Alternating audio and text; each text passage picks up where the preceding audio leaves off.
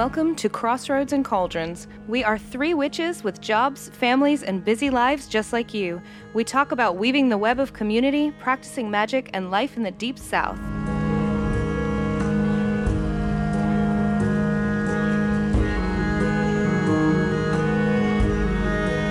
Hey, everybody, welcome to Crossroads and Cauldrons. I'm Selena. I'm Luna. I'm Aoife. Eva is here, you Oh guys.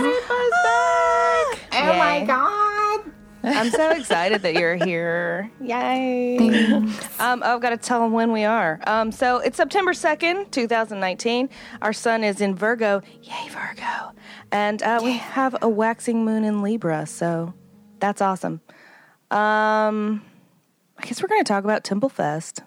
Please, I want all the goods because I didn't get to go. Girl, you got to come next year. I'm coming next year. I was on baby watch. Remember, we I had all understand. that go down. It's all good. Everybody's happy. Everybody's healthy. We're good. So Luna's family, no babies next year Yeah. because she's not going to be here. No, I don't think we'll have that problem actually. Awesome. All right, so come to Temple Fest next year. Yes, absolutely. I'm already putting quarters in my jars. Awesome. Getting ready. So uh, me and Eva went to Temple Fest. This is my fourth Temple Fest, and your third, Third. third Temple Fest. Didn't y'all meet at Temple Fest? We did. I thought so. We affectionately call it Bestie Fest. Bestie. Uh, yeah. okay, that's cool. It's where we celebrate our bestiversary. All right. Um, yeah, but no, it's fun. That's a fun story. I don't know if anybody wants to hear it. But it's Everyone wants to hear I don't it. see why do not. do Go we tell the story? Yeah, tell the story. Okay, so this is the story of how Eva and myself met once upon a time uh, at Templefest. Um, okay, so this is the first Templefest used to be at a uh, a different location, and three years ago they moved to um, a, a retreat center. It's like a nature retreat center. Um, and so it's awesome, and they have like cabins and yurts and all kinds of everything, and it's it's wonderful. And so by I don't know if it was like a twist of fate or luck of the draw um, or witchcraft. We um, she and I ended up in the same cabin, but you weren't going to be in a cabin at first. You were in a yurt, right?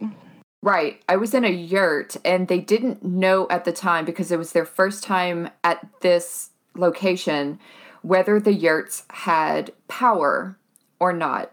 And then it came out that the yurts have zero power and it's like communal shower area and that area has power. So if you needed to charge up your phone or whatever you could do so there blah blah blah blah blah. And um as my husband so lovingly puts when he thinks of camping oh yeah. He thinks me. Yeah that's the first thing that pops into his head that's sarcasm for anybody out there who does not speak sarcasm fluently. Um, so i was like mm, hard pass for me. Thank you so much. So i contacted the person in charge of lodging because they said that there were some spaces left in dorms and cabins. Um, and so i said i'd like to upgrade please. And i did. And as luck should have it. I'm doing the air quotes There's around air luck quotes. because I don't think it's luck. It was um, fate. Destiny. It was fate. I ended up in the same cabin as the loverly Selena. Stop it. Aw. And what's going. interesting is I was given options of two different cabins. The person said, I have one with these people and I have a cabin with these people. And when she said Selena's name, in the back of my mind, I was like, I think I know that person, but I don't know where I know them from. So it's like, whatever, that's good. Put me in that one. It was the oddest thing because we had never met before. No. And when I rolled up to unpack the car, um, I, you know, I was in a new place, and even though I act like I own every place that I enter, I don't always necessarily feel that way on the inside. Um, so, you know, I was like, "Am I in the right place? Is this what I do? Do I just go in?" And um, this little head pops out of the window uh, and was like, "Hey." Are you in this cabin? and uh, that was Aoife, and she was excitable as a chipmunk, and she was just she. I was like, yeah. And then she came out the door, grabbed my hand, and ran me through the entire cabin, showing me all the bunks and all the drawers. And look at the bathroom. And look, we have these hooks. And look inside this drawer, it's so big. and just like the whole thing, she was she was ragging me around, and I was just like, "What is this? What, what what is this?"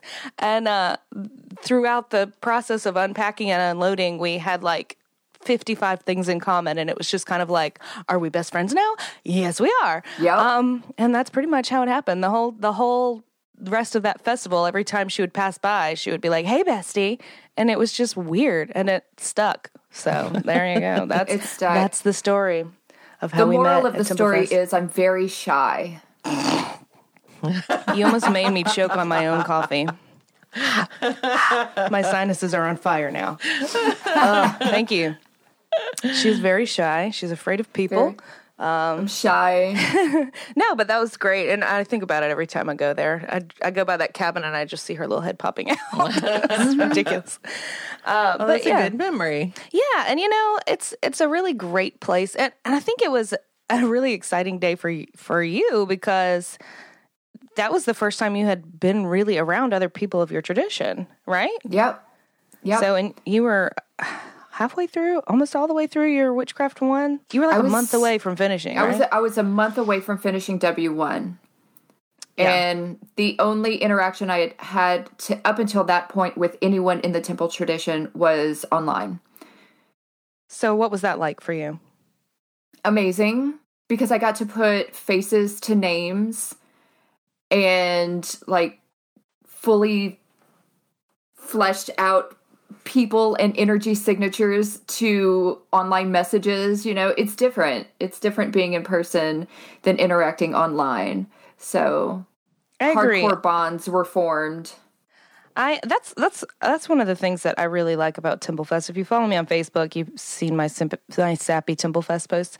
Um, but I um, I too am a distance member of the temple, so um, my even though we have a, a local community of um, temple people for the most part, um, and I had met Christopher before. And, and I had met Stevie before as well. They had come down and done some workshops and things like that. But I didn't know my classmates and I didn't just know everybody either. Um, so when I went up for the first time, I was by myself too. So I get that.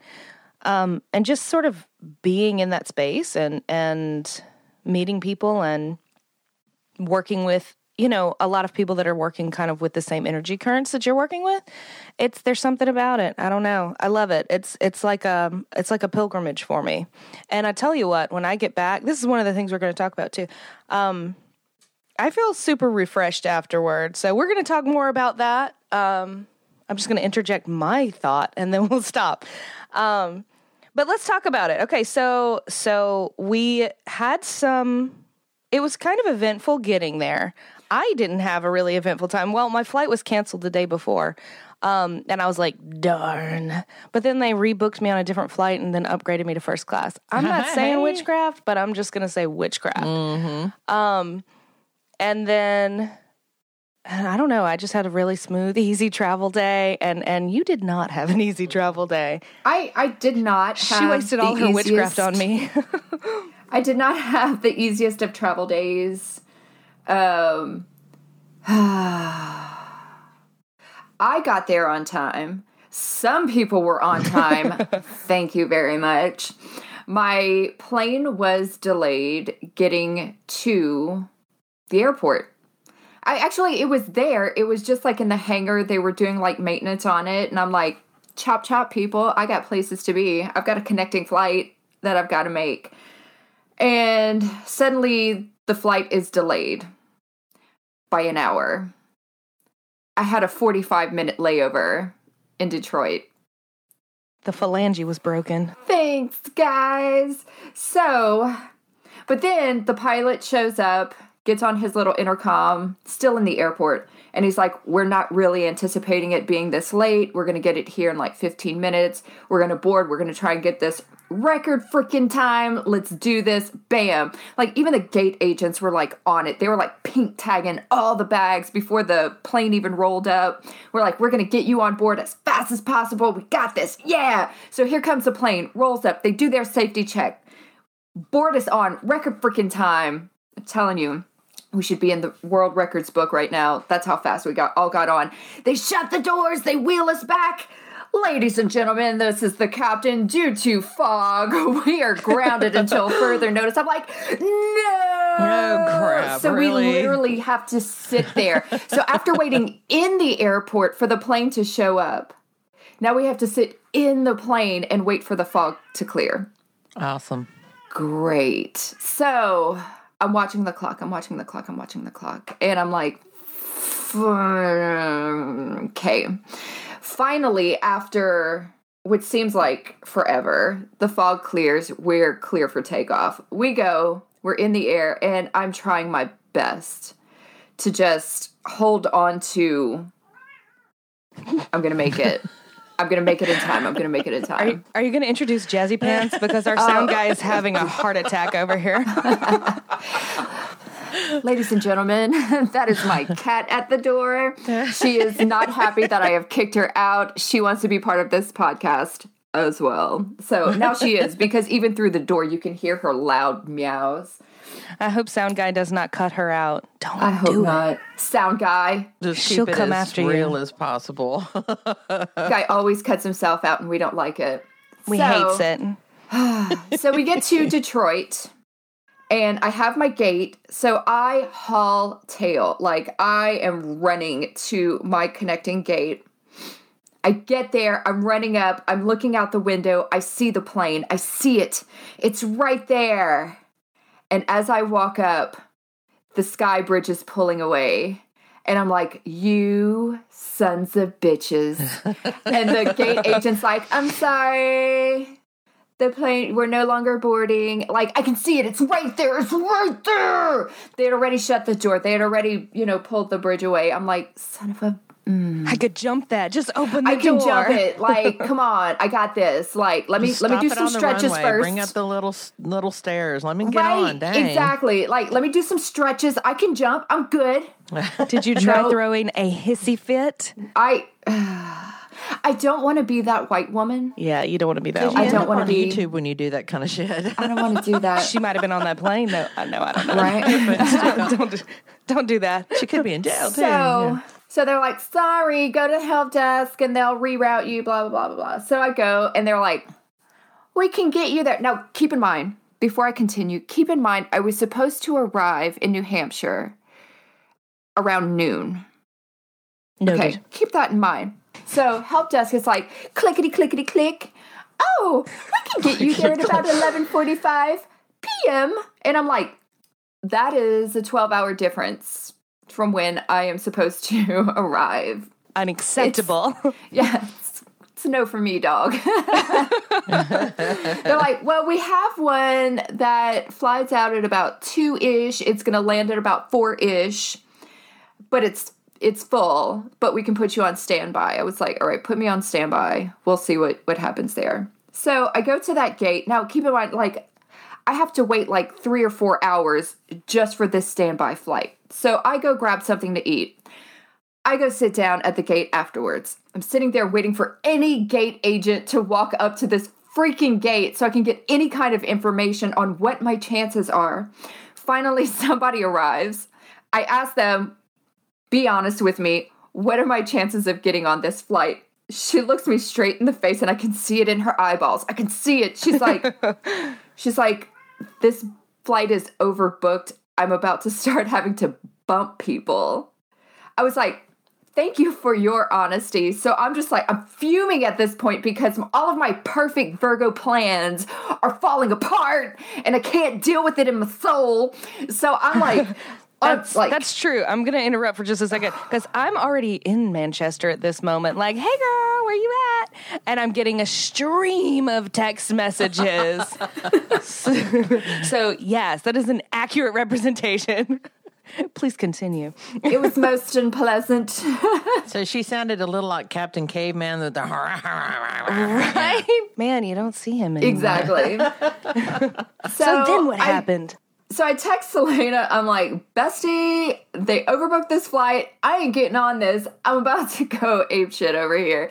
And she's like, Can you get to Boston? I was like, Holy fuck, Boston. so I go back to the help desk, and she's like, the agent's like, oh yeah, we can. This is my impression of every like gate agent ever. Every gate "Oh, agent sounds like that. We can. Oh, they're from the Midwest, obviously. oh yeah, we can have a flight there. We can get you there by like four. Is that gonna work for you? I'm like, yes, please, like get me there, whatever. And then she's like, clickety clickety click. She's like, oh, well, it looks like there are some seats available, but it's not in the same um, class that you were booked on. I looked her in the face and I was like, lady, I will ride in the bathroom if I have to. Get me on this plane. And she was like, okay, let me try something. Blah, blah, blah. Clickety click. Okay, good. I got you on this flight. I'm like, good. So I get back on my phone. Y'all don't see my thumbs going a mile a minute right now, but they do on she the also camera. types when she says clickety click. clickety clickety click. That's typing. Yeah, all the hand motions. So I'm messaging Selena. I'm like, okay, here we go. I'm. I'll be in Boston. I will Uber to New Hampshire if I fucking have to. I will catch an Uber from Boston to freaking Manchester, New Hampshire. She's like, no, no, no. Give me the car rental reservation information. I'll see if I can get the car early. I'll go rescue you.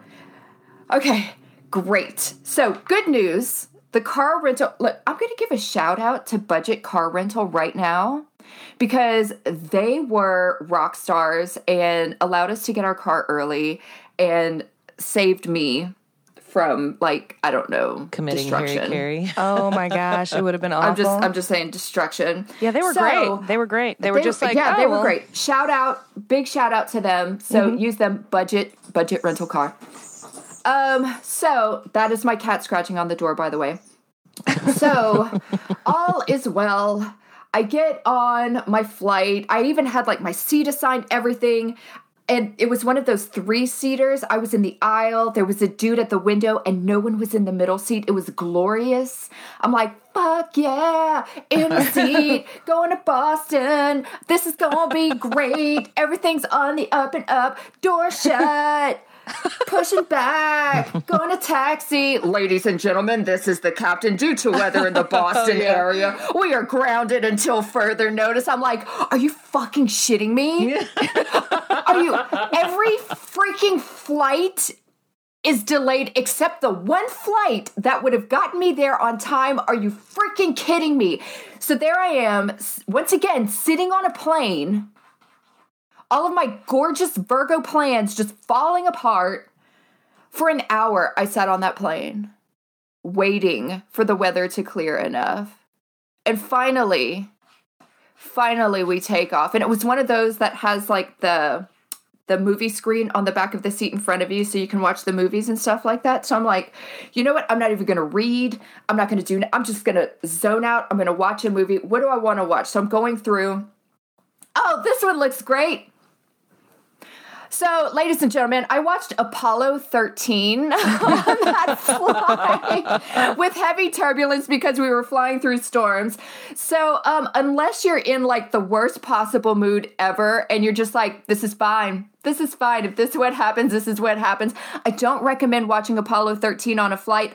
I, however, enjoyed it immensely. if you haven't seen that movie, watch it. It's great. It's a wonderful, triumphant story. Meanwhile, back in New. Hampshire, I got the Meanwhile, car. back in New Hampshire, I checked into the hotel. I unloaded all my suitcase. I had lunch, and I had a nice leisurely drive for an hour and a half to Boston, where I sat in And the waited. airport for two damn hours while our plane was on the ground. Mm-hmm. Because there was more. She couldn't even get out of the plane for a Right. while. Right, right. So once we landed in Boston, because everything had been grounded in Boston due to weather, the departures were just getting going. So all of the gates were full of mm-hmm. flights waiting to taxi to take off. So we had no open gate to pull up to to deplane. So once again, I'm sitting on a plane. Selena's texting me like ready to burst through the freaking fuselage of the plane like the Kool-Aid man. Right? oh yeah. Gonna get you oh, out. she was going to get me out of that plane one way or another. Like it was just it was a day. It was a long day, but in the end, that's why we travel the day before. Right. That In the why. end, that's why we traveled the day before. and we had a nice dinner. You know, you didn't have to murder the host at the host stand. Even though he almost told us there wasn't a table, she was like, "I see one right there." And I was like, "Oh shit, we got to feed her now." it's right there. I promise. hangry. I promise. There's a table right there. Yeah. And then we got back and uh, rested up. And the next day we slept in, got all our stuff together, had lunch, went to Walmart and got some like snacks and stuff. And, um, you know, got our drive because the airport's like an hour from the festival where it is. So anyway, so all the travel has occurred, and everyone who has sat and listened to that. Now we'll talk about Temple Fest. Um, it's an- Yes. it's an, entertaining story at, at the least. Um, so we get there, and I'm telling you, just driving up to the space on this road, like it's just so exciting because we know it's coming up, and you know, you start seeing like things that you remember from last year, and um, it's just exciting. Sergeant Camp Road, we're just like, we're almost there. So that's probably hurt everyone's ears just now. Sound guy's gonna have to like take some crazy out of that, but um. But anyway, so we get there, and the first day is kind of a scramble because you're um, you're checking in and you're unloading and you're meeting your cabin mates, and it's just like this frenzy of activity. Um, and you're seeing people that you haven't seen, you know, in a year. A lot of these people I only see once a year, and um, get all checked in, and then we have opening ritual, and it was beautiful. I love opening ritual because everybody sort of comes together, and then you can sort of look and see who all's there, and um, open the space and connect with the spirits of the land um, in the space that we're in for the weekend. And I got to watch several friends get ordained, which was awesome, including one of my classmates, and I love her, so I'll give her like a shout out without mentioning her name. Um, so that was wonderful to be a part of and experience that. And then we have dinner, yeah, and then I go straight from there to consecrations. What did you do? Because the consecrations, the way they work, um, let me just tell what that is. Um, we do, um, this is part of, or, it may be the entire reason that Templefest exists, was to give distance community members an opportunity to come and have their initiations and consecrations when they graduate a level of the mystery school, um, to be with their classmates and have, um, and be with their teacher and have that initiation experience. Um, or elevation experience, whatever it happens to be. And so um I I love that so much. That's that's one of the main reasons I go is to well, that's not the only reason, but I definitely am always going to be a part of that as long as they'll let me let me in that space. Um cuz I like to be be present and hold space for those that are going through those consecrations. I know that when I was being consecrated, it really meant a lot to me when um, people who had already graduated and high priests and priestesses in the tradition would come and hold space for us and be present and share in that moment with us. It really meant a lot that they were there and that my work, you know, for whatever reason, was important, you know, and they they were present because they were showing us that we were important and that what we were doing was important and our transformation was important. Um, so I want to give that to other people coming along the same path behind me. Um, so I miss all the fun stuff that goes on on that night. Uh, but the way they work is we start with the Witchcraft 4 graduates. There's four levels in the mystery school. So we start with the Witchcraft 4, and then we do level 3, 2, and 1. Um, and they each take about an hour. So it's, you know, it's a long, long night. Um, but if that way, if you have each each year, like if you've completed Witchcraft 4, you get your consecration, and then you can stay and witness and hold space for those for those in the um, previous years. Okay. Um, that way you don't have people coming and then having to leave, you know. Um, so as we go through the experience, um, it grows. We start off with, you know, a handful of people and then the those those um, graduates stay and then we get some more people come in for the next level and they stay. You know and not everybody stays but a lot of people do. And so by the time we're done there's you know there's probably 15 20 people holding space for the witchcraft one graduates you know and the room is just full. And it sort of helps add to the energy and it helps support those um, you know, christopher who is uh, running the the consecrations. Right. You know it just sort of builds onto that energy and and it's it's a beautiful experience so so what did you do before you came to consecrations because you got your witchcraft 2 consecration Yes. I gosh, I don't even remember now. Ha. I hung out with my classmates did you go to the social mm, briefly.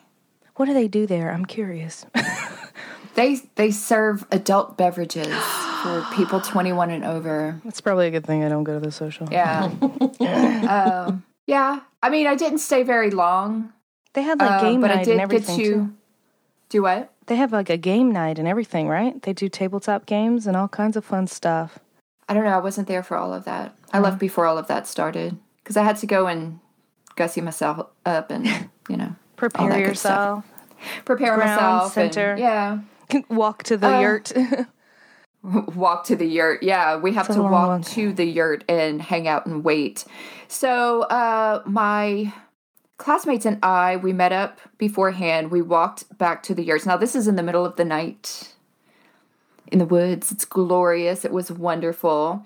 Um, we made our way there, sat in the yurt, which once again has no power. Mm-hmm. So some people have flashlights with them and they would click their flashlights on for a little while, but then they would click them off.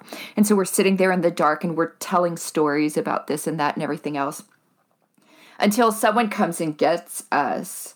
And this year, the person who was sent to get us was none other than the fabulous Selena. That's true. I was filling in. I was a last minute stand in. well, that's cool. Nice. Yeah. I know how to So, swing a I mean, lantern. So I didn't do much before. Um, a little socializing, but mostly just preparing for consecration. it's really interesting just walking to go and get you. Can I tell a little bit about that? Do it. I mean, it sounds so simple. It's like you walk to the yurt, you pick them up, you bring them back, no problem. But I know, um, see, I never had that experience um, because when we were at the my first consecration for myself at this new space, um, we were the first ones to go, so we just kind of met on the porch. Um, but just walking out there and and I see better if there's not a flashlight, honestly. Um but I had this lantern, so it kind of was screwing with my vision a little bit, and I couldn't I really couldn't see past the little glow of this one little candle, you know. Um but just leaving leaving the consecration space and going to walking through through this path through the darkness, you know, walking to collect people at the yurt with my little lantern. It it kind of just wraps you in that darkness and that silence for a little while. And you walk up and I can hear them talking and things like that before I even get to the door. And all they see is my lantern outside you know and then it just goes silent.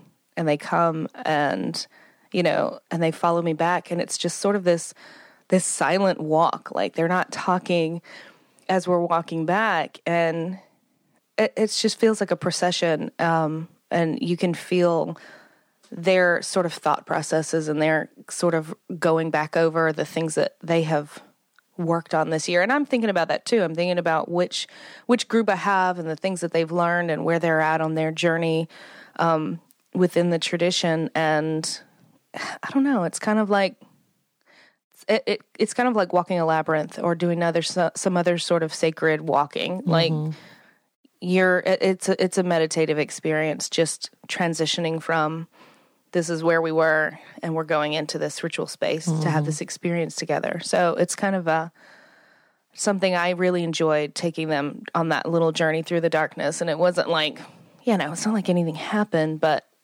for me, it was meaningful. So I don't know if it was meaningful for them. They were probably like, "Damn it, there's a stick. That's a mud puddle. oh crap, my robe just tore." I don't know. Well, if anybody was thinking that, uh, they were They were quiet about it, right? they were quiet about it and they weren't really in the moment because yeah it, it very much has that meditative quality to it when you're walking there you're getting into your proper mindset your proper energy space And that's kind of um, the purpose of uh, waiting in the yurt too, and Yeah. not having, you know, cell phones and a lot of people talking, and it gives you that time in, to yourself and and without a lot of you know extra stimulus to prepare yourself and get into that liminal space. You know, yep and I don't know if you'll do that or not, but that's my idea of what happens in there. Don't don't dispel my my dreams. Um, so anyway, so consecrations, and we went on till um, midnight, right? Yep. Right around midnight is when that ends up, and then we all go back uh, to our cabins and sleep. And I'm gonna say something about the beds at Templefest. Look, they are camp beds. They're they're smaller than twin size beds. They're like skinny. Um, and I thought, you know, I'm never going to sleep on this. It's going to be horrible. I got a bad back, you know, and there's something about those beds. I sleep like a rock and I wake up feeling amazing. And I don't know what they're made out of, but I think there's witchcraft involved. like, I don't know how I sleep so good on them, but I do. And I slept so good. Woke So up good. ready to go on Friday morning. So Friday. Oh, we had uh we had Christopher was our keynote speaker. He usually does the keynote on the first day. I see what you're doing there. So he did a keynote on the witch's tongue. It's exactly what it sounds like. he was making these little lizard faces like well, um but that was an excellent excellent keynote. I don't have my notes in front of me, so I can't really talk a whole lot about it. Do you want to talk about it? I've been talking so about the witch's tongue Yeah, but t- tell me about the witch's tongue. Just a little, like you know, don't don't give away all the secrets. all the secrets uh it was it was uh let's see The Did you forget what it was about? No, it was about um just different vocal different ways that witches can use our voice in witchcraft. You know, word choice, song, um that sort of thing.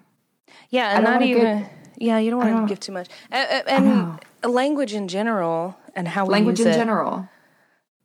Awesome. So it was awesome, and I hope that he um, writes a book about it. Or, I mean, he's he's written here and there throughout the mystery school about some of the various things that were mentioned, but it was really good. Yeah. Um, and then what did you do next? Then then the workshops began, and they they had so many awesome workshops happening at the same time that it makes me want to pull my hair out. Um, yep. What did I what did I go to? Oh, I went to reinventing the wheel. I went to Elizabeth Graham's workshop, and their workshop was fantastic. I Do they loved let- it. Did they let y'all know ahead of time what workshops are available so you can pick and choose before you get there? Or? Absolutely. Uh, they post it on the website, and there's like a PDF you can print off, and that's that's what we do about a week before because Okay. sometimes you know the schedule changes a little. Um, is highlight all the things we want to go to, and I end up with a paper that's fully highlighted. Yeah, and so I pull it out, and I'm like, "Where am I going next?" Oh, now I have to choose. This is the moment. So sometimes it um, the choice is made based on proximity, like how close is it to where I am right now? Right. Because that may be how I choose. Um, so some of these I I could it was too difficult, but that's where I went, and I really enjoyed it. They were speaking about how to uh how the wheel of the year doesn't necessarily fit with everybody's location Right. and ways to connect with the land spirits where you are and the seasons where you are and um you know recognizing the cycles of your area. So i really enjoyed that and their perspective was really interesting and i'd like to have them on the show. We're gonna have elizabeth graham on the show. That would be awesome. yes. So then what did you go to? You you didn't go to that one. What did you go to oh you No, went to I went to I went to the Angelic Bower Ball and Book Yeah. workshop by Adam Sartwell. Adam is one of the founders of the Temple of Witchcraft, and it was really interesting. It was um, it was a talk about and then a ritual um, that he performed. We it wasn't like a group ritual. He performed it, but it was um, adapted from one of the grimoire rituals, um, summoning angelic spirits to commune with in a sacred space, and that sacred space was held up through all of Temple, uh, through all of Templefest, and you could sign up for time slots to go into that space and commune with the angelic spirits and receive uh, divine messages and that sort of thing. It was really interesting. That's really cool. I did not get a chance to go and experience the angelic bower, um, but I, I was part of setting up the. Um, last year they had a Crystal Skull Room, which was really awesome. Um, and I'm I'm sure the Angelic Bower was equally awesome. I just didn't see it, so I can't speak to it. Um, but it was kind of similar, and I hope they keep doing things like that because uh, it gives people an opportunity to go and experience, um, you know, something maybe that's different than what they could experience at home or you know on, on, on a regular practice. Mm-hmm. Um, but it also gives them a chance to sort of step into their own space and have like you know because you're away from your personal meditation altar and things like that so I, I, like those little rooms and you and you book a time and you go in and you you have your experience and then there's a guide there that can help you process it or if you need aftercare they're there for that um, and they kind of time you and make sure you come out and you know, don't steal things, um, like uh, what all guides are for. Um, but no, it's it's really interesting experience. I hope they continue to do things like that in the future. Um, and then we did what? We had lunch. I, I gotta mm-hmm. say, you know, and I mentioned this when we were talking about Mystic South and how it was just like um, everything was like kind of really fast paced. Mm-hmm. Um, Templefest is a whole different feeling from, and for me, it works really well. Um, there's a lot of big breaks you know, like you have a couple of workshops and then you have a lunch break, which is like a two hour time break. And let's take a minute to talk about the coffee barons because they saved, they are the real heroes of Templefest. Yes. Hail the coffee barons. May you prosper and right? thrive. Excellent they were um, we usually we've had an issue with coffee at mm-hmm. Templefest this at this location. The first year, um, the the center provides uh, coffee, you know, right? But it was like it was not to, uh, caffeinated to the level that we need as witches who are ritualing until midnight and then have you know seven a.m. breakfast call. So um, then then that was the first year we were all just like you didn't want to see us. We did not look our best. Um, people would come rolling into breakfast looking cranky. Um, no, thank you. So then last year, everybody was like trying to figure out coffee hacks. So everybody had like instant coffee packets and things like that. And I I didn't enjoy that myself. Um, I brought the instant coffee stuff, but I was just like, mm, this isn't working. And then so this year, um, one of our members just set up a coffee um, little coffee shop on the porch. So every morning they had like really good fresh coffee and in the afternoon at lunchtime they had cookies and like baked goods and I was just like here take all my money. Um, and they had uh, these awesome like Templefest mugs. You buy the I've mug and you get free refills on mugs. coffee. Yes, I want a mug. You got to come to Templefest I'll to get a mug. come get one. Yeah, you have to come get one. Mug. But you get refill. What? Refilled? You get free refills on coffee if you have the mug. So. Oh man, it like changed the whole thing for me because I could stay up and do the rituals and then wake up and have coffee that was good. So thank you, uh, Coffee Barons. Thank you, Coffee um, Barons. Please come back next year and the yes. year after that and all the other ones as well. Also, if there was a chain of coffee shops called the Coffee Barons, I would fre- frequent that place so much. All the time. So much of my money would go to the. Co- uh, that's just a great name. It is, but you have to be employed by all people with the last name Baron because that's that's the way it should be. I mean, you could just initiate them as that's true. You could you could bring them could into the family. The yeah. Okay. All right. Well, Well, all right then. um, so then we had uh, lunch and free time, which is great because it gives you a chance to process and talk. And I love lunch because you come in and you sit down, and whoever sits with you is who you're talking to. And That's cool. uh, you know, it's great because you meet people that you didn't necessarily already know, and you get to catch up with people, and and it's not like a rushed break time. You have you have two hours. Um, so that was awesome. And then afternoon, what did we do that afternoon? This was Friday. What did I do that afternoon? Oh, oh, we went to the uh, we went to Ryan's workshop about oils and ointments and salves. So he showed us how to make um showed us the process of making herbal like ointments and and salves and how to you know mix and blend those. Um so that was really interesting. And then the next one, we had another one right after that. What did we do?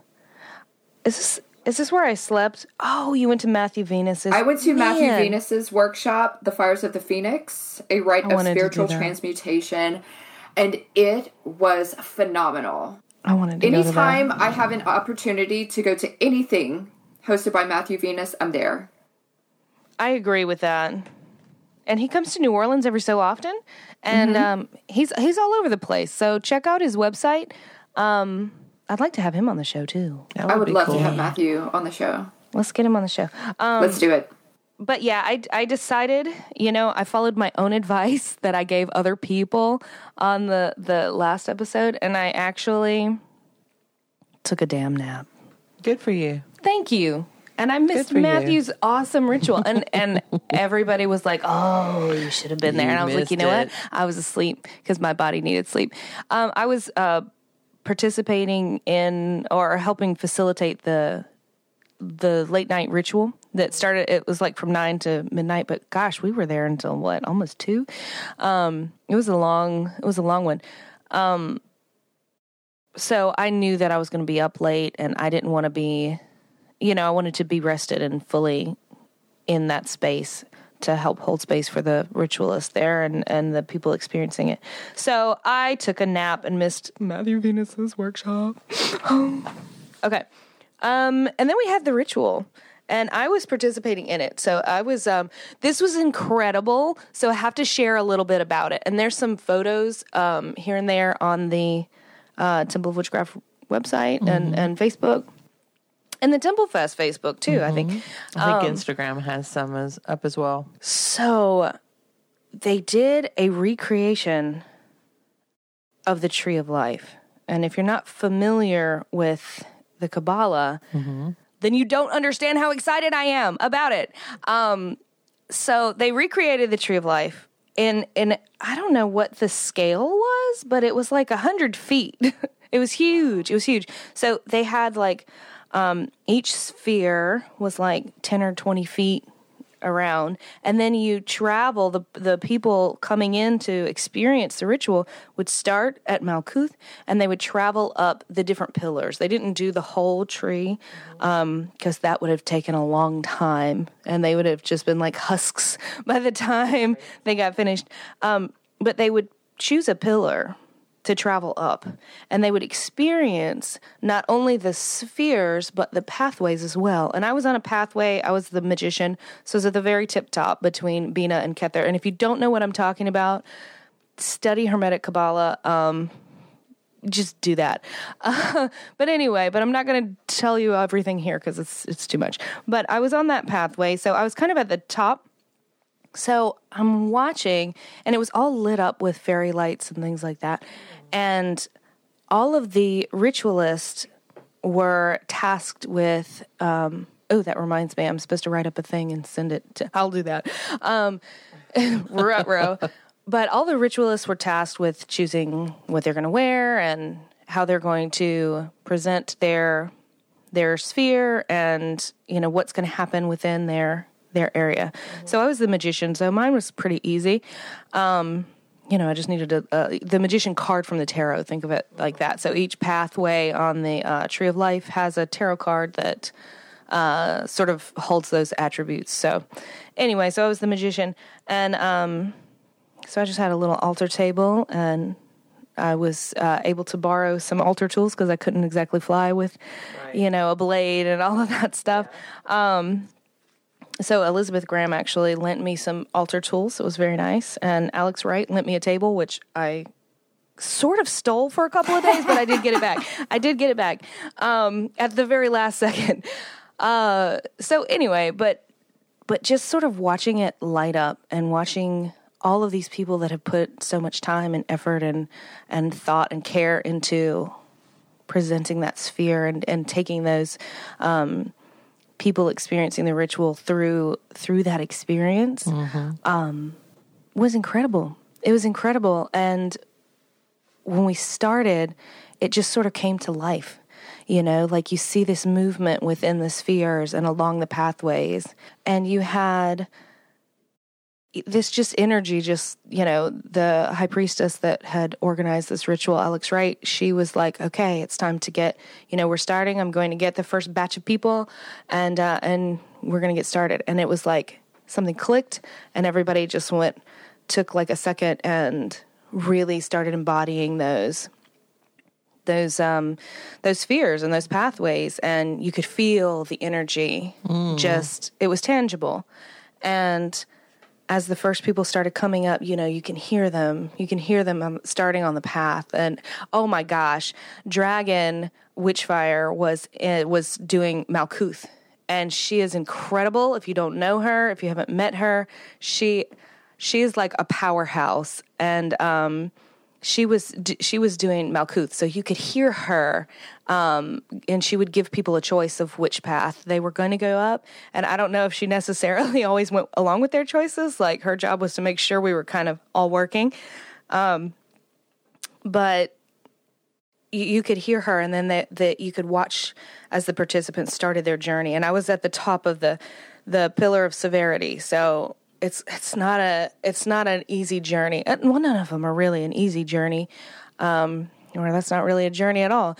But watching them come through and move through those spheres and move through those pathways, and I know what they're experiencing. You know, not exactly, but I know what the idea is as they're coming up and they come from binah to me which binah is where they had um you know the embrace of the the that primordial mother goddess you know that embrace that gives us life and and death and and uh, you know so they would come out of that and they're just kind of raw you know and um, you know and each each part of the the journey they're they're met with a challenge. There's some sort of challenge that they have to complete in order to go on. And um so it was really incredible um some of it i don't really remember clearly because i don't i don't know if i was like channeling a little bit or not but i remember quite a lot of it um, and people would come to me and I would ask them my challenge question and the answers that they gave were moving and meaningful and a learning experience for me as the ritualist. So I I I for if you are helping lead a ritual like you learn and you grow as much in that capacity as people who are experiencing it maybe more because i had so many people coming through and bringing the wisdom that they learned to me you know and hopefully i was able to impart a little bit of wisdom back to them. Um, and then you lead them on to the last space. Um, so it was really an incredible experience and everybody who worked hard on that ritual and designed it and planned it and came up with it and facilitated it and made it happen um, thank you because it was extremely moving for me and and and that's all I heard after that all weekend of was how beautiful and moving it was. Um, so that's that's uh, one of the key features of Templefest is you get these incredible experiences um, in the evening ritual. So what, you you went along it. Um, what was your experience, Aoife? I have been in many rituals, I've been in many circles over the years. I have never been so moved and literally shaken to my core as I was during that Kabbalah ritual.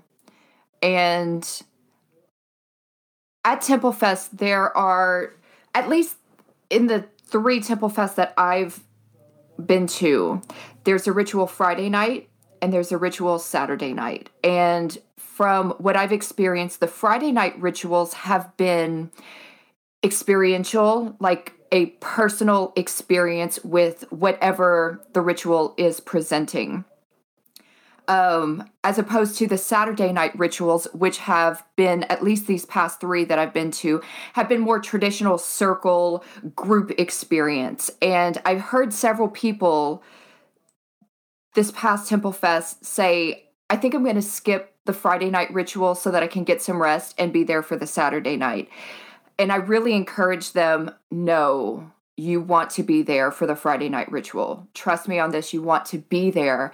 And they trusted me and they told me afterwards that they were really glad that they went to this ritual because the individual experience of each person, even though there were three different paths that we could travel, we weren't necessarily able to choose which path. Sometimes we were just given a path at Malkuth.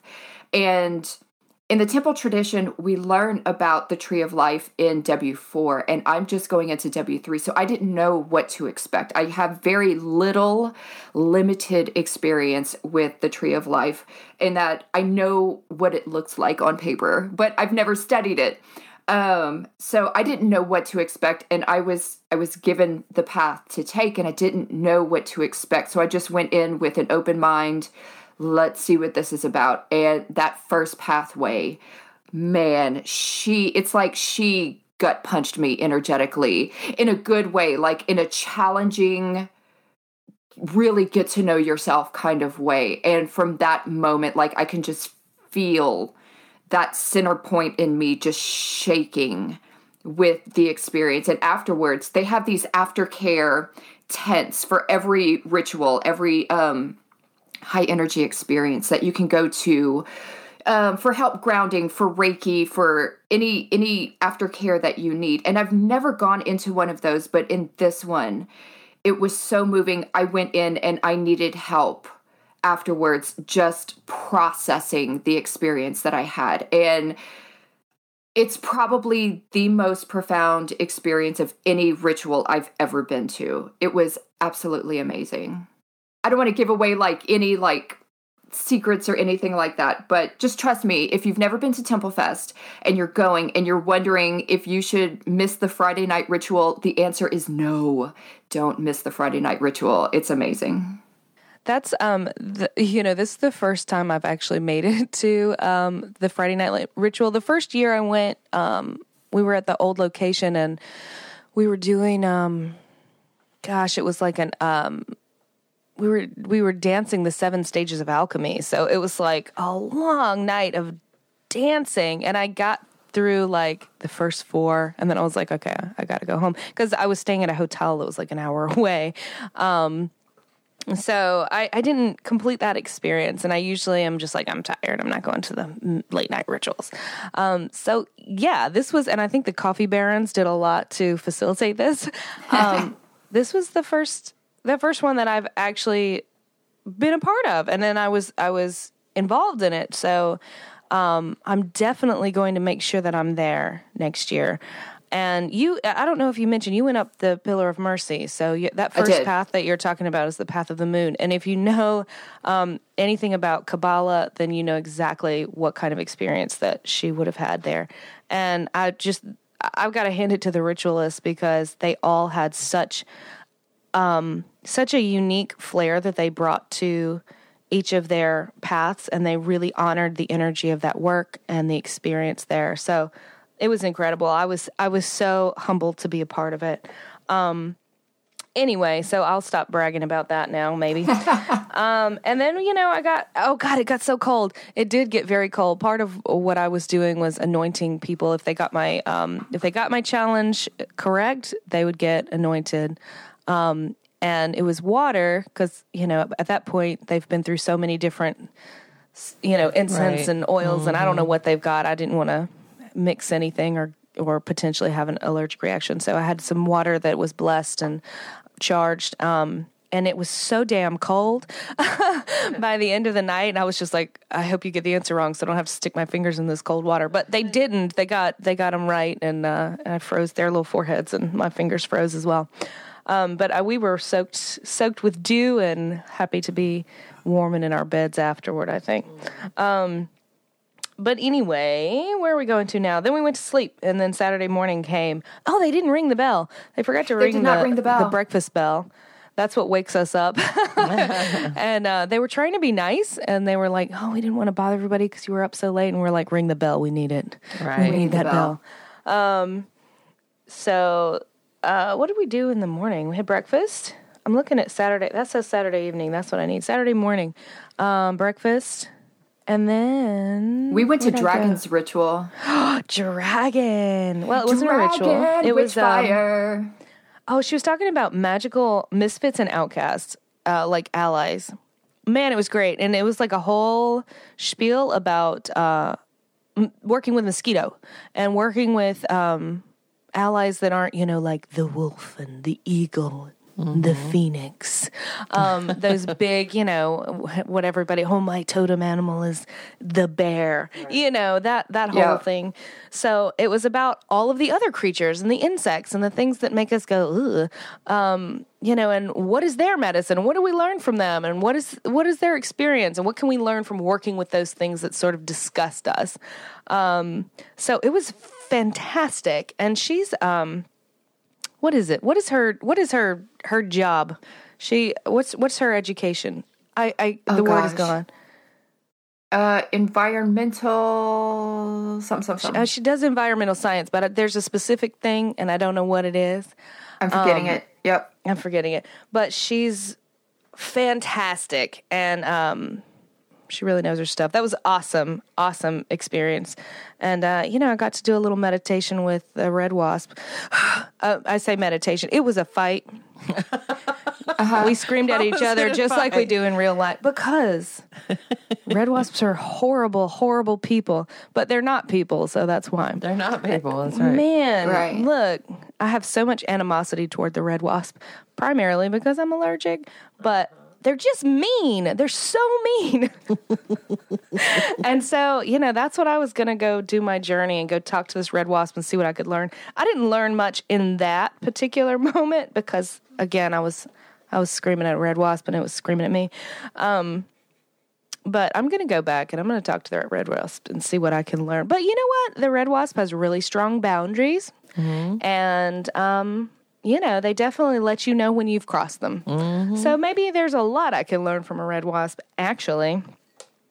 I'll, I'll dig into that more. Right now, I'm still mad about it. That ritual gave us some great one-liners.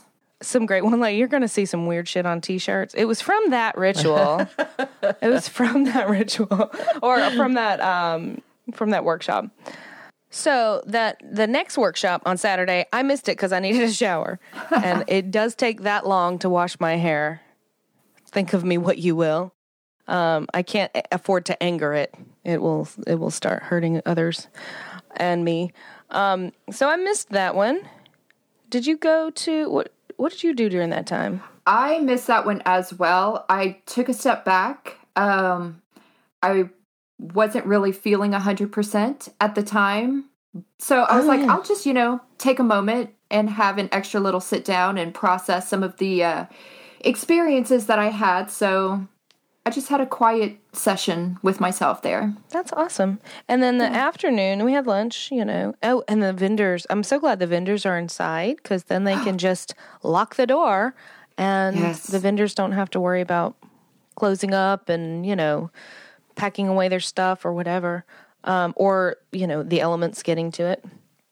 So that was nice. I tried to avoid the vendor area because I knew that when I went in there, I was going to spend all my money. And that's what I did on Saturday.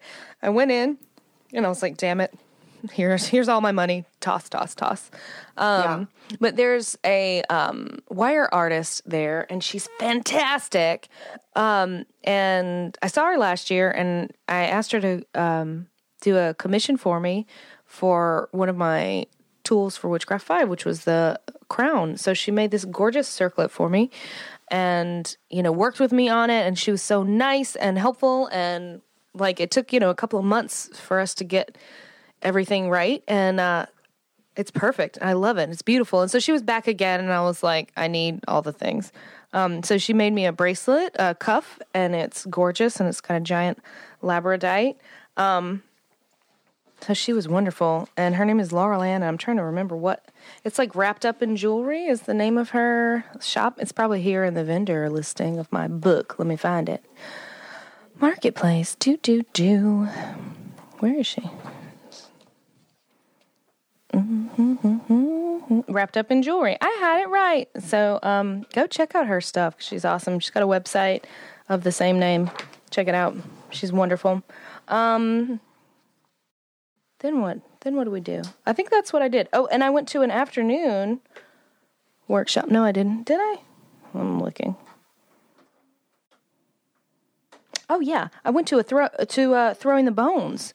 Um, it was a it was a workshop with uh, Elizabeth Gran, Matuka Moonbear, and Matthew Venus, and they were talking about creating a bone set for uh, divination um, and throwing, and their process of making the bone set and the kinds of things they use and how they um, cleanse it, cleanse it and all of that. And it was really fantastic and and informative, and that's something that I want to work on because I've been working with um, a temple set of witches runes lately, and I find myself to be really in tune with the um, the energy and the cycle of that particular rune set. So I want to build on that, and and learning how to um, do that sort of divination is something that's big time on my radar.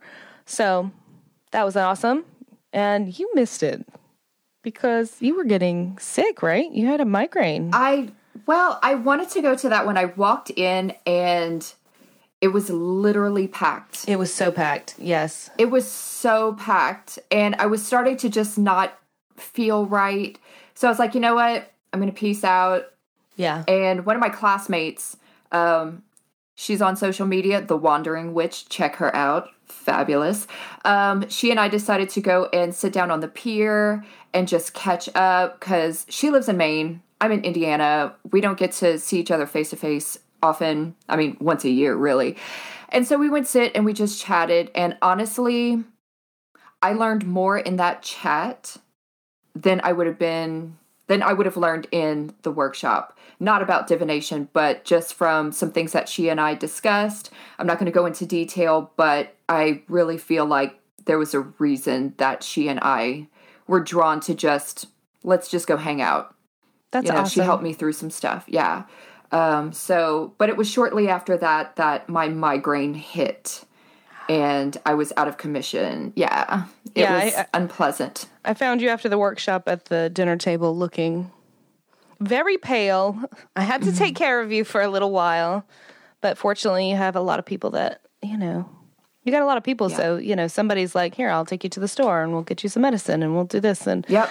you know, it's a, it's a real community experience there. So then we had dinner and, and then there was a, where did I go? Oh, there was something else I did Saturday.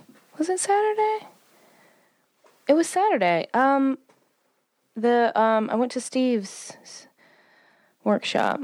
Was that Saturday? Yeah. Yeah, it was after that. Oh, it was after Yep. that. Okay, so uh, I went to the Fires of the Queer Spirit um, ritual with Steve Kenson, and it was incredible. And I don't know if you're familiar with the Temple of Witchcraft, but if you were part of the um, queer community, then um, the Temple of Witchcraft is the place for you. Um, I have never felt so welcomed and so seen, you know, um, as I do in within this community. Um, and they're just incredibly supportive. And that particular ritual is um, I'm not going to go into detail, but it's it's it's transformative and it's it's incredible. So if you go to um, Templefest and you are a member of the queer community, please, please, please, I hope they continue to do that every year. Um, go and experience that. You are very, very welcome um, in that space. And then what did we do after that? Dinner. And then Wendy Rule's concert, which you could hear. We could hear her warming up, and it was like this siren song that was just permeating the whole premises. Like we were we were in that workshop all the way at the Southern Lodge and if you haven't been to Temple Fest, you don't know what I'm saying, but it was it was it's quite a distance from the Northern Lodge to the Southern Lodge and that's where she was warming up. And we could hear her and um gosh, it was like it was incredible just listening to her warm up. And um you could hear it all over the whole place. So if you weren't sitting at you know where the concert was happening, you could still hear it. Uh, me and Aoife went and sat on the pier for a little while uh, while they were getting ready for the concert. And if you're not familiar with Wendy Rule's music, listen to it. It's it's a journey. Like listen to her albums, you know, in order, because each album is it's an experience and it's a journey and it's a ritual in itself. Um, and she's wonderful and her work is incredible. So check her out. Um, then what did we do? And then we had the wild hunt ritual, which I did not partake in because once again I listened to my body. Um, but wow, we did go over to see because they um, had made this stag effigy, and Sarah made it, and I don't remember her last name, which makes me a jerk. But I'm sorry, Sarah, but it was beautiful. Um, the former Miss Indiana. The former That's what Miss I call her. Indiana. Ah, yeah, because she's. Yeah, okay. Um, but this this stag, you know, and it was almost life size. It was enormous. Um, was the the root of the ritual, and we did go and look at the ritual um because we could hear them. We could hear their their drumming, and we could hear their talking, and we could hear them as they processed across the field. And then um, we watched while they lit up this effigy. And man, you can hear Alex's voice like thundering across the whole field. Um, and everybody came back from that. So we watched them dance around this massive bonfire for for quite a while. And and again, I was watching from a distance, but it was still a moving experience for me, not even being part of the ritual. Um, just watching that, like how often do you get to watch, you know, 150 witches dancing around? Well, the pictures that they've been publishing are absolutely incredible too. From that, They So are, and I'm jealous I missed it. me i'm jealous i didn't get in that ritual you know i was i was sitting there watching it for a while but i did need some sleep um but man just hearing the drums and watching everyone dance and you could feel the energy just radiating out um and everybody came back with like it, it wasn't real blood as far as i know um just like bloods you know across their faces and you know they were all just amped up from this this incredible ritual and Oh man, I wish I had not slept. I wish I had ignored my body and gotten in that ritual. Uh, you know, The energy probably would have it probably would have kept pumped me up, awake. but by the time you got to the end, you probably would have crashed. Girl, I would have been dead on Sunday.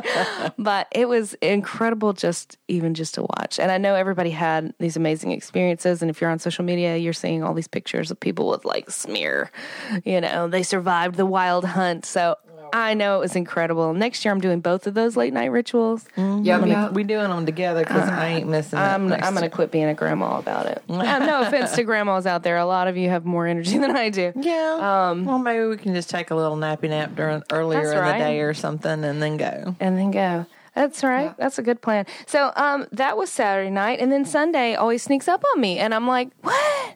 It's Sunday. It's the last day because you have breakfast, you have like, um, you have a workshop and a keynote in the morning, and then it's the last day. So you've got like those two things: lunch, closing ritual, and I always forget that it's the last day. You just kind of get into that mode, and you're like, Temple Fest, I'm here, yay, let's see everybody, and then you're like, oh crap, it's Sunday. I got to pack my stuff and I got to hug everybody. And then some people leave on Sunday early so they can get flights and drive back.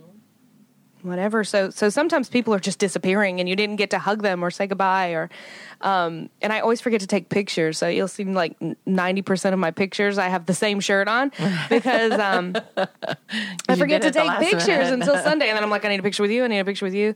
And I have to tell people so they'll come find me before I leave. Mm-hmm. Didn't you want a picture? Yes, get in here.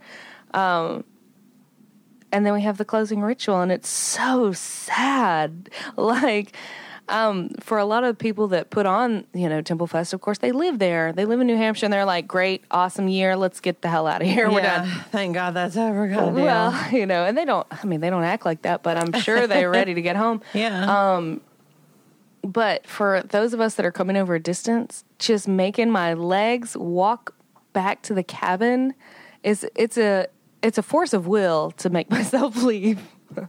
um, because I don't want to. I just want to stay in that space. I want to stay with you know. It's a it's a little different for me because I have people to come back to. You know, I have a community here. Yeah. That um, you know, that I that I work with and that I see.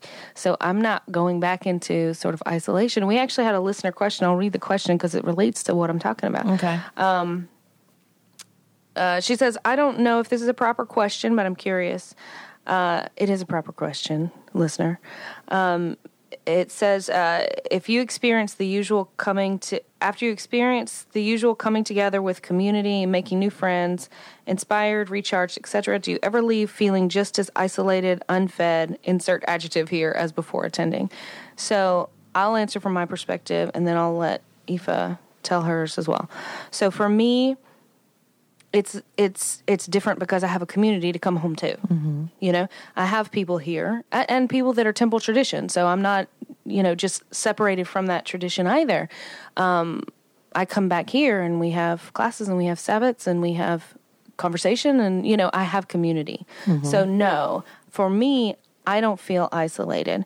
Um, Temple Fest for me, um, like I said earlier, is like a pilgrimage. So for me, it almost feels like a reset. I don't have that post Temple Fest letdown. Like I miss it, and I want to go back, and I'm I'm excited about next year. By the time I'm walking out the door, I'm like, can we can we get tickets for next year? Um, so yes, I have that, and of course, I I miss seeing the people in you know in New England that I don't see every every but once a year, Right. Of course, um, but we do have contact. We're on social media, so I'm not totally isolated. So I don't know that I have that same letdown. I have a totally fresh perspective when I come back. Um, and somebody said uh, that the the whole purpose of of a festival like that is to take your is to have a journey. So you know, there's a beginning and then there's a journey. While you're there, you have an experience, and it's not always you know this beautiful, magical, perfect time. You know, Right. you're going to dig up some shit and you're going to deal with stuff and you're going to process things and you're going to you're going to hit the bottom and you're going to hit the the top of, you know, your whole spectrum while you're there and then you're going to have a completion. It's like it's like going on a shamanic journey or a ritual. You know, when we do journey and ritual, that's what that whole experience is like. It's just over the course of several days. Right. So, and I'm not immune to that, of course. I had moments where I was just like, fuck it, I'm done with the entire world. you know, and I had moments like, this is it. I've figured out the secret of everything. Right. You know, you just have that journey, that experience, and then it ends and you close the space and the ritual's over, right? Right. Um, So I usually come away absolutely energized. Like even people on my Facebook pictures have been like, "Wow, I, I've never seen you look so rested." And it certainly isn't because I was resting a lot. It's I, f- I feel rejuvenated. You know, I come back, I'm full of energy. I'm ready to work. I'm excited. Um, I I look like I'm ten years younger. Um, but that's not the experience for everyone right. You know some people come back and they have had this community together time and they come back to a space where they don't necessarily have community because they're solitaries we have a lot of distance Right. members And they don't have anything they anyone to share their experience with, which has got to be really it's, disheartening too. it's got to be really tough and they get that once a year connection with their people and then they're they're separated from their people again Right. you know what does that feel like so Aoife you are you are one of those people you don't have a, a witchcraft community Right. that you work with locally so tell us your experience with that I I definitely understand what they're talking about. Um, you go to a space where there is a community, the energy is different. You have people face to face that you can talk to, that you can connect with, and you make those connections. And when you come home, it almost like it is a highlighter just scraped across your solitude. You know, suddenly it intensifies that now you're once again alone. However, if you have come out of your bubble at these group community events like Temple Fest, if you've come out of your bubble and you've reached out to other people and you've made those connections in this day and age, in the information age, where we have social media, where we have cell phones, um, you have not connected with someone enough to friend them on Facebook or Instagram or Snapchat or whatever, or gotten their phone number to text them, um, it's going to be even harder. Because if you've made those connections and you're now friends with people all over the world, all over the country, you now have somebody that you can reach out to on that personal level and you can chat over the phone. You can chat via text, Facebook Messenger, Snapchat, whatever. Um, before social media, it was probably much harder. Um, you could still call on the phone, um, but you're not, you weren't as connected.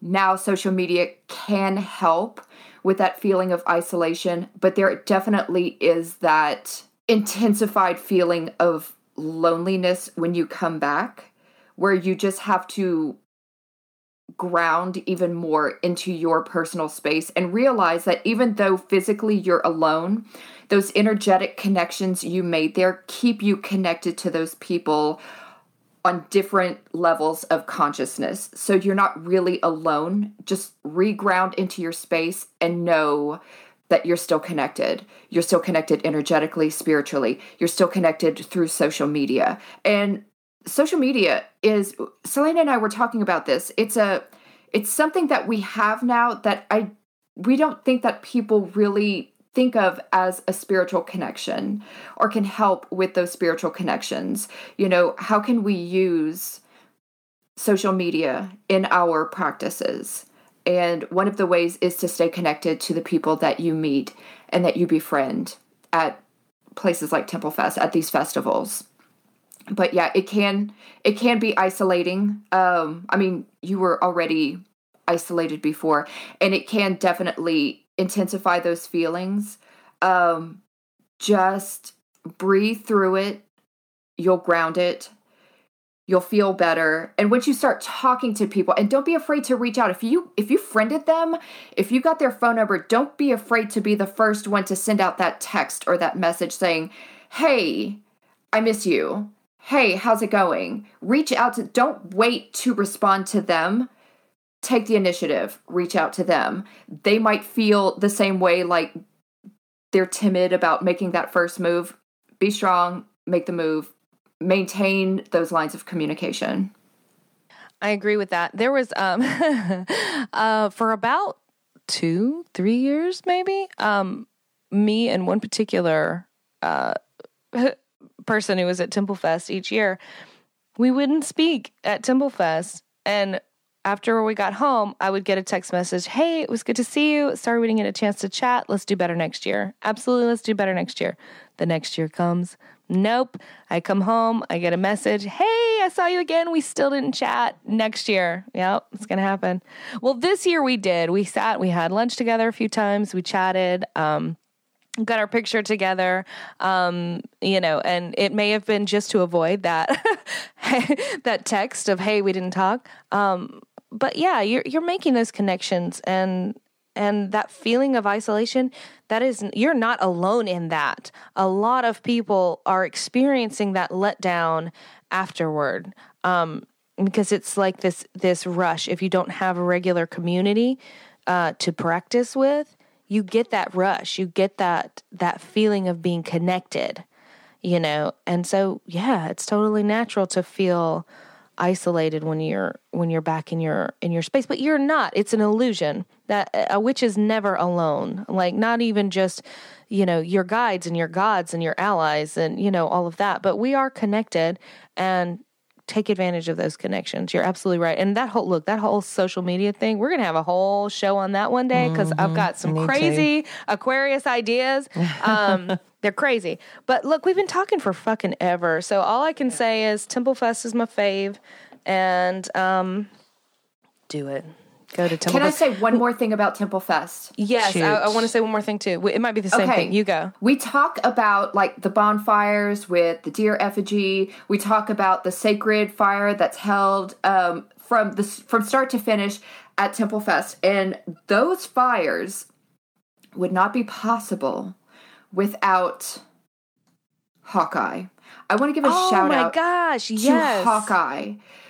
Hawkeye is our fire maven. She she's amazing. She not only deals with the physical presence of the fire, she deals with the energetic space of the fire. She keeps everything on the up and up. She keeps everything safe for everyone and the space because I mean, we're in a we're on a campground. There's a lot of leaves and wood and trees and a lot of things that can catch fire. And she maintains this space in such a way that everyone is safe every moment of every second that we're there. So, big shout out to Hawkeye. I love you. I can't wait to see you again. I love her too. And we shared a bunk with her this year, so that was awesome. And if you don't know what we're talking about, um, at Templefest at the right before the opening ritual, I believe, um, we light a sacred fire that we keep burning the entire the entire festival. Um, and it's doing a lot of magical work uh, and processing all of the things that we're dealing with as well. And it's sort of an anchor point. People can go and sit by the fire, meditate, do all that. But somebody has to have their eyeballs on that fire 24 7, you know. So that's, you know, 1 a.m., 2 a.m. Somebody is sitting out there watching that fire. And a lot of times that's Hawkeye herself. Um, you know, we bunked with her, so she would come drag it in at five o'clock in the morning, and, and volunteers help too. You know, they take shifts, and after the first year that she stayed out there for like twenty four hours, Oh um, she's she's no longer allowed to work more than two hours at a time Right. um, which is fantastic. And uh, so that's that's that's Hawkeye. And yeah, volunteer. You know, if you're going to an event like that and you have an opportunity to volunteer and add your energy to it, um, man, do it because you know, not just to help out the people who are making this event happen. Um, but it's good for you too. It's good for you to to contribute in some way, and it's really fulfilling and and grounding in a lot of ways as well. I'm It sure kind of it'd be a grounds you into that learning work. exper- Sure, it'd be a learning experience as well. So Yeah, oh, and there's prizes for once you volunteer the There, there are prizes, There's prizes involved. too. Uh, you know, don't don't let the uh, internal feeling of a job well done if that doesn't motivate you. There's also prizes. Um, so I think we're gonna wrap it up here. Um, go go to Templefest. Go to it, go experience these places because you meet people and you meet uh, presenters and you hear things in a way that maybe you wouldn't have on your own or uh, you know maybe you wouldn't have bought that book or or this or that and the other and it may have a really important key for your practice. Um, so go learn experience try new things. I'm a very big um, supporter of of experiencing and learning. Like you don't have to just take whatever anybody tells you or or whatever. Just go learn find your own way experience and that's a big part of what the Temple of Witchcraft is about, too. If you have any questions about Temple Fest, anything that we didn't cover today, reach out to us, please, please, please. Ask questions. We are happy to connect with our listeners. Big shout out. Uh, look, I was about to talk about her. Big shout out. I, I mean, go. Are I'm- you going to say her name? Just like, I don't know if she wants to be outed. I don't know. Are we talking about the same person? We're talking about the same person. Okay, so one of our listeners came to Temple Fest. What? And we got to meet her and spend some time with her, and she was awesome. She got a button. Um, we gave out buttons, and I've got some left, so I've got to mail one because I didn't do any mailing last week. I was not in town, but I'm going to mail it. It's happening next week, and um, yeah, that was awesome. It was great to meet her. And look, she just started Witchcraft One. Congratulations, listener. You know who you are. You know, You know now who you you're on the show. Um, so, you know, she's been on the show a couple times because she asks questions. Yeah. So we Yeah, encourage the question asking. But we got to meet her and she was fabulous. that's awesome. I'm going to call her our super fan. our super fan. a super duper fan. She's our super fan. I think she is our, our super fan, but I'm her super fan, so that's What? fair. Absolutely. That's fair. Okay, let's sign off. Dear God, we're going to talk forever. We could talk until the end of time about Temple It's Fest. true. Let's don't. Um, so thanks everybody for listening, and don't forget to rate, review, and subscribe through your favorite podcast provider. That helps us get our podcast in front of more listeners like you. If you'd like to get in touch with us, you can leave us a voicemail at 769 230 0305 or find us on facebook.com forward slash crossroads and cauldrons podcast. You can find our Instagram account at Crossroads and Cauldrons Podcast and search for Crossroads and Cauldrons Podcast on your favorite podcast provider for our latest episodes. Thanks again, everyone, and blessed be. Bye, everyone. Bye, y'all.